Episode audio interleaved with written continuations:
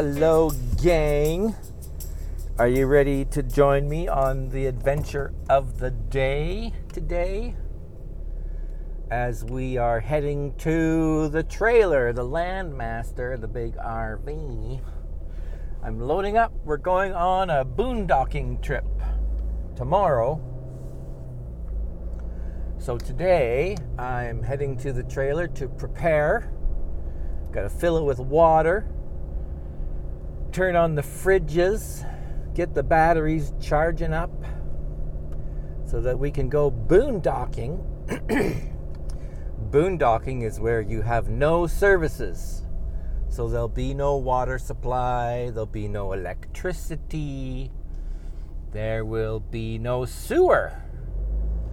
Although there will be pit toilets, probably.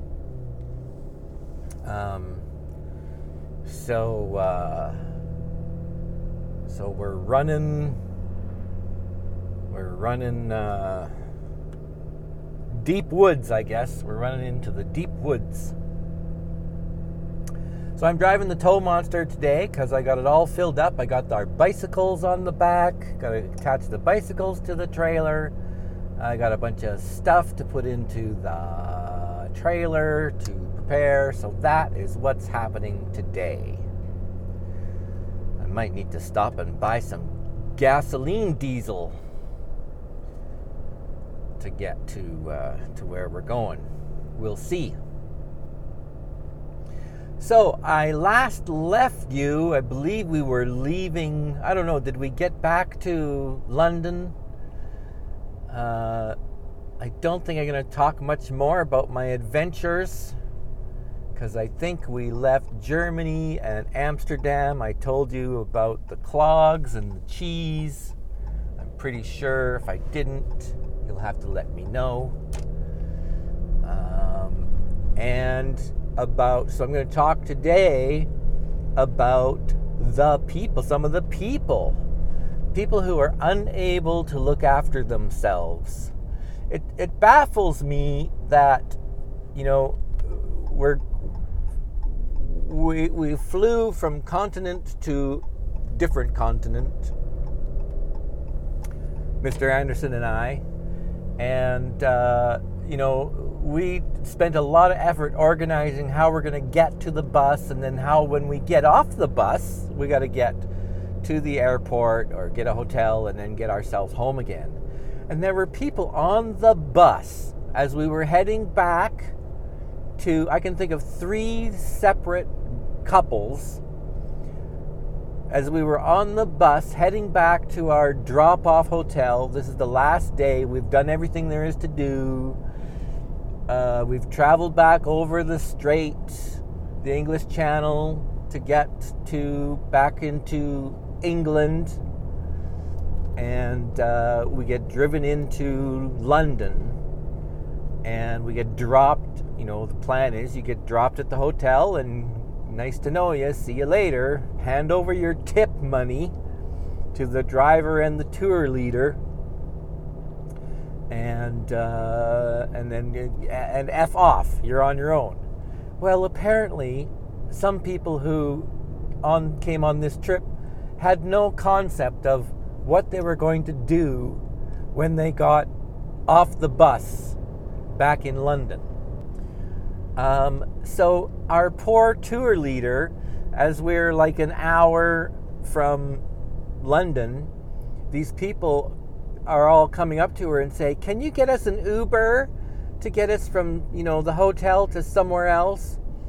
Um, can you help us book a hotel? We have nowhere to stay tonight. This is the last like the last four hours of the trip. We don't have anywhere to stay tonight. How are we going to get there?" How do I get to the hotel? What's the best way to get from downtown London back to the airport? And like this poor tour leader had at least three, probably four people she was looking after, trying to get them set up with rides and hotels on a fucking Friday night in London. Maybe it was a Saturday night. Um, yeah, it was a Saturday night. You know, we were arriving in London at 4 p.m. on a Saturday, and all these people are like, well, what am I going to do? I don't have anywhere to stay. And so she's phoning around hotels. Do you have any rooms? And, you know, probably because of some frickin' football game, meaning soccer, uh, every hotel was absolutely jammed full because when we were organizing our hotel, we had looked into some various options and everything was full. And that was three months ago, everything was full.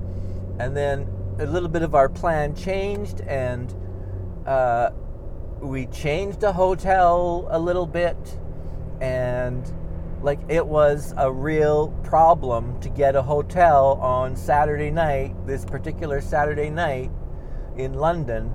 So it just baffles my mind that people would fly from wherever. These people were from the United States.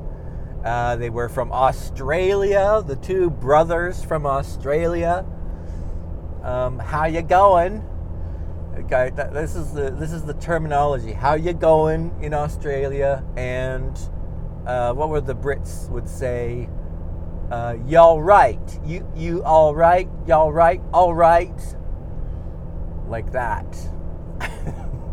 so the two Australian brothers in their you know 60s, um, they ended up paying like they couldn't find a hotel. The tour leader couldn't find a hotel room for them um, and so they ended up paying like 400, 400 British pounds to stay at the hotel where we all got plopped off at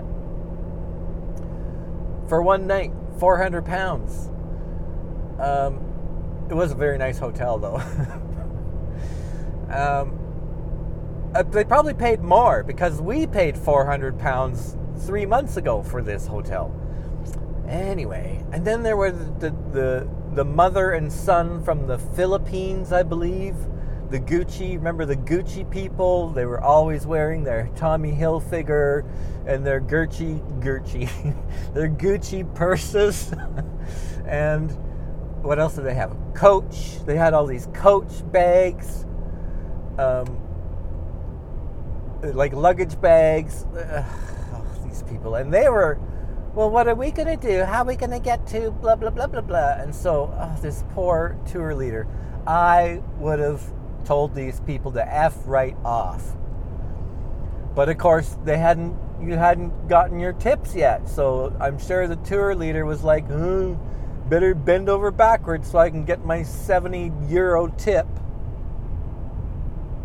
So I just found it absolutely bizarre that people just have no plan, no plan about what they're going to do when they get done their little trip. Like it just boggles the mind. Boggles the mind.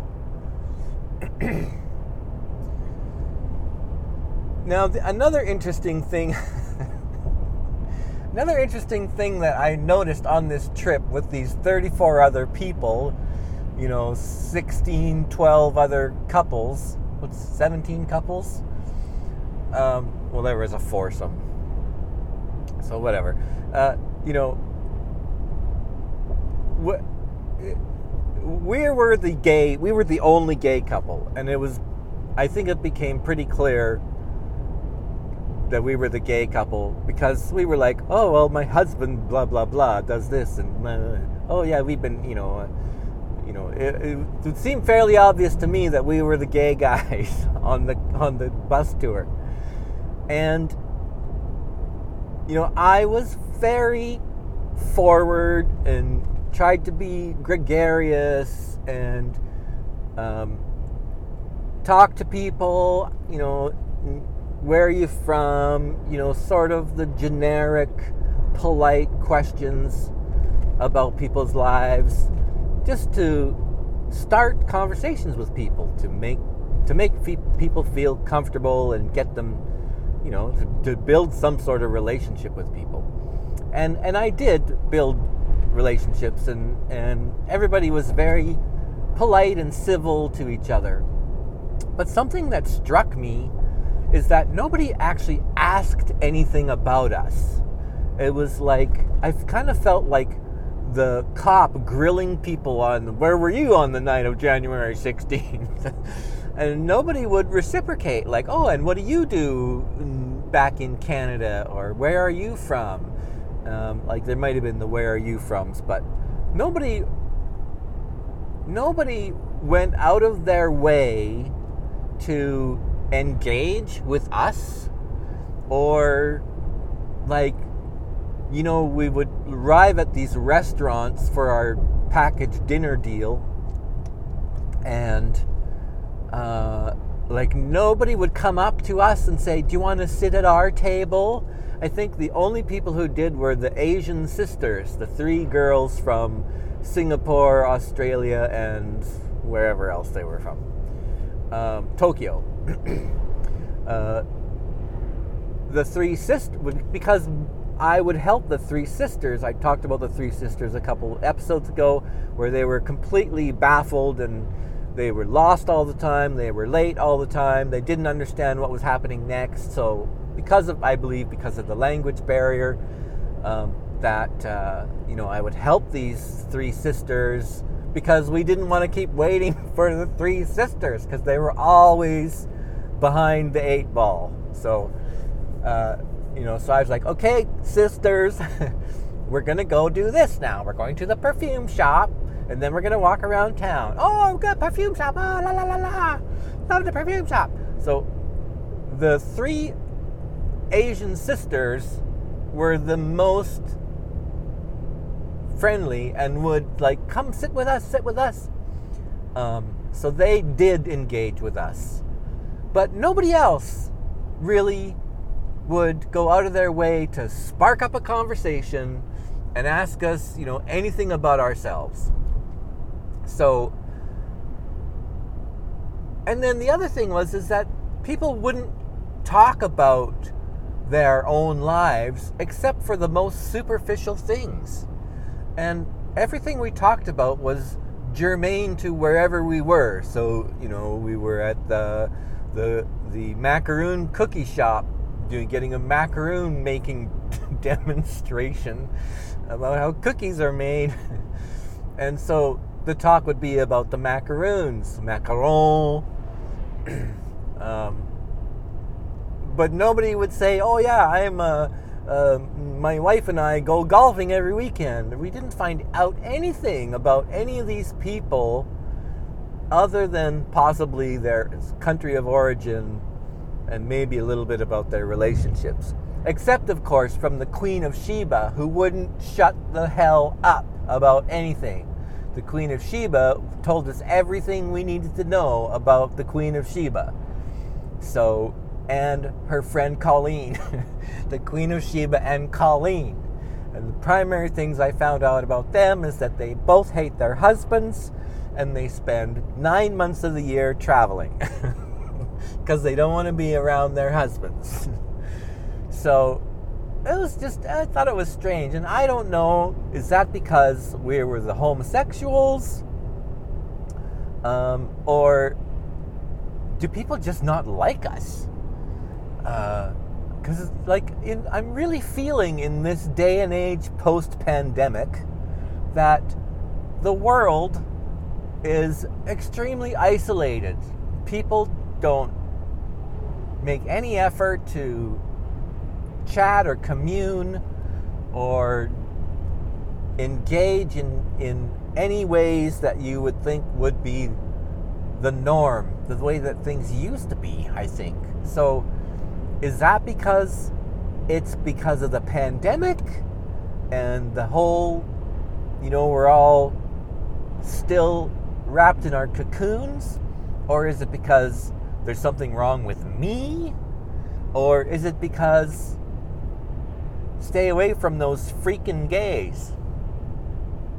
Because, you know, we live in the country, right? So the only people that I engage with regularly who are acquaintances would be like my my newest neighbors, the uh, the couple next door, um, who are in their 60s.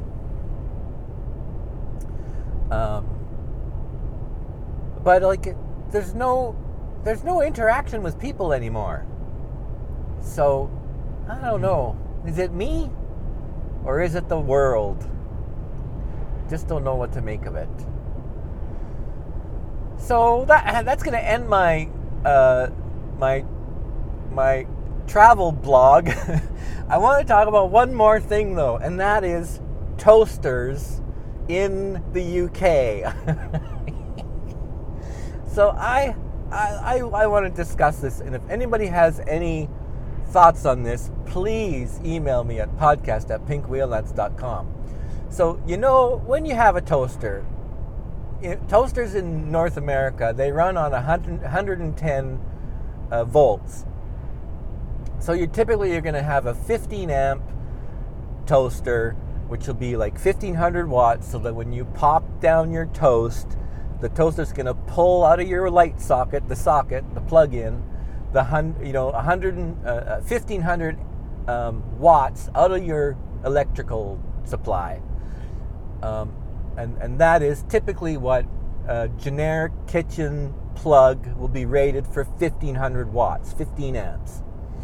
So you so you can't have a toaster that's 3000 watts, which would be a super powerful toaster, because your North American electrical supply can't handle it, right? So these toasters are designed to operate at 1500 watts, maybe 1200, 1200 to 1500 watts. So um, maybe 1100. I think I have a toaster that does 1100 watts. So in Europe, they have 220 volts of current of 220 volts of current. Um, so it would it makes sense to me when you boil a kettle in the UK, the kettle is much faster because they can draw a lot more power out of the the plug, the wall plug, because they have access to this 220 volts, twice as much power as we have in North America. But I noticed that, so the kettle works really good and quickly. But I noticed the toaster in the UK is as slow as the toaster in North America.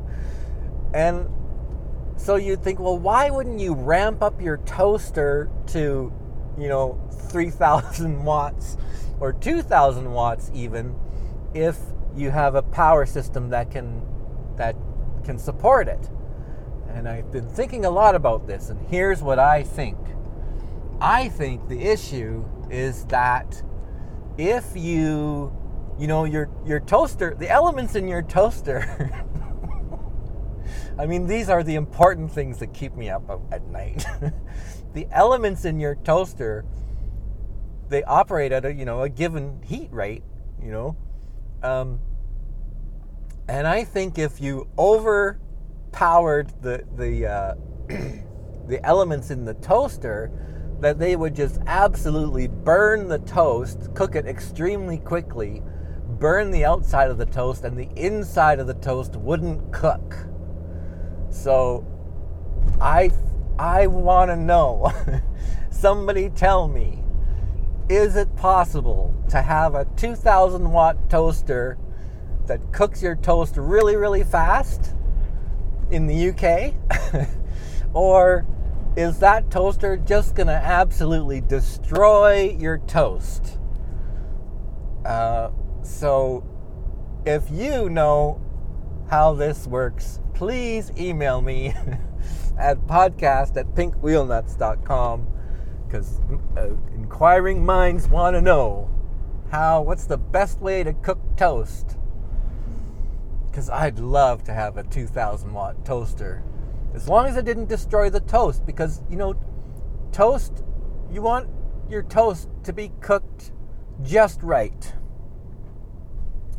Um, and you know i find our toasters really slow like this this whatever it is 11 1300 watt toaster at our house, it takes a really long time. And also, I do a double toast, so it toasts for a while. It goes for about three minutes or something, and then pops, and it's half baked.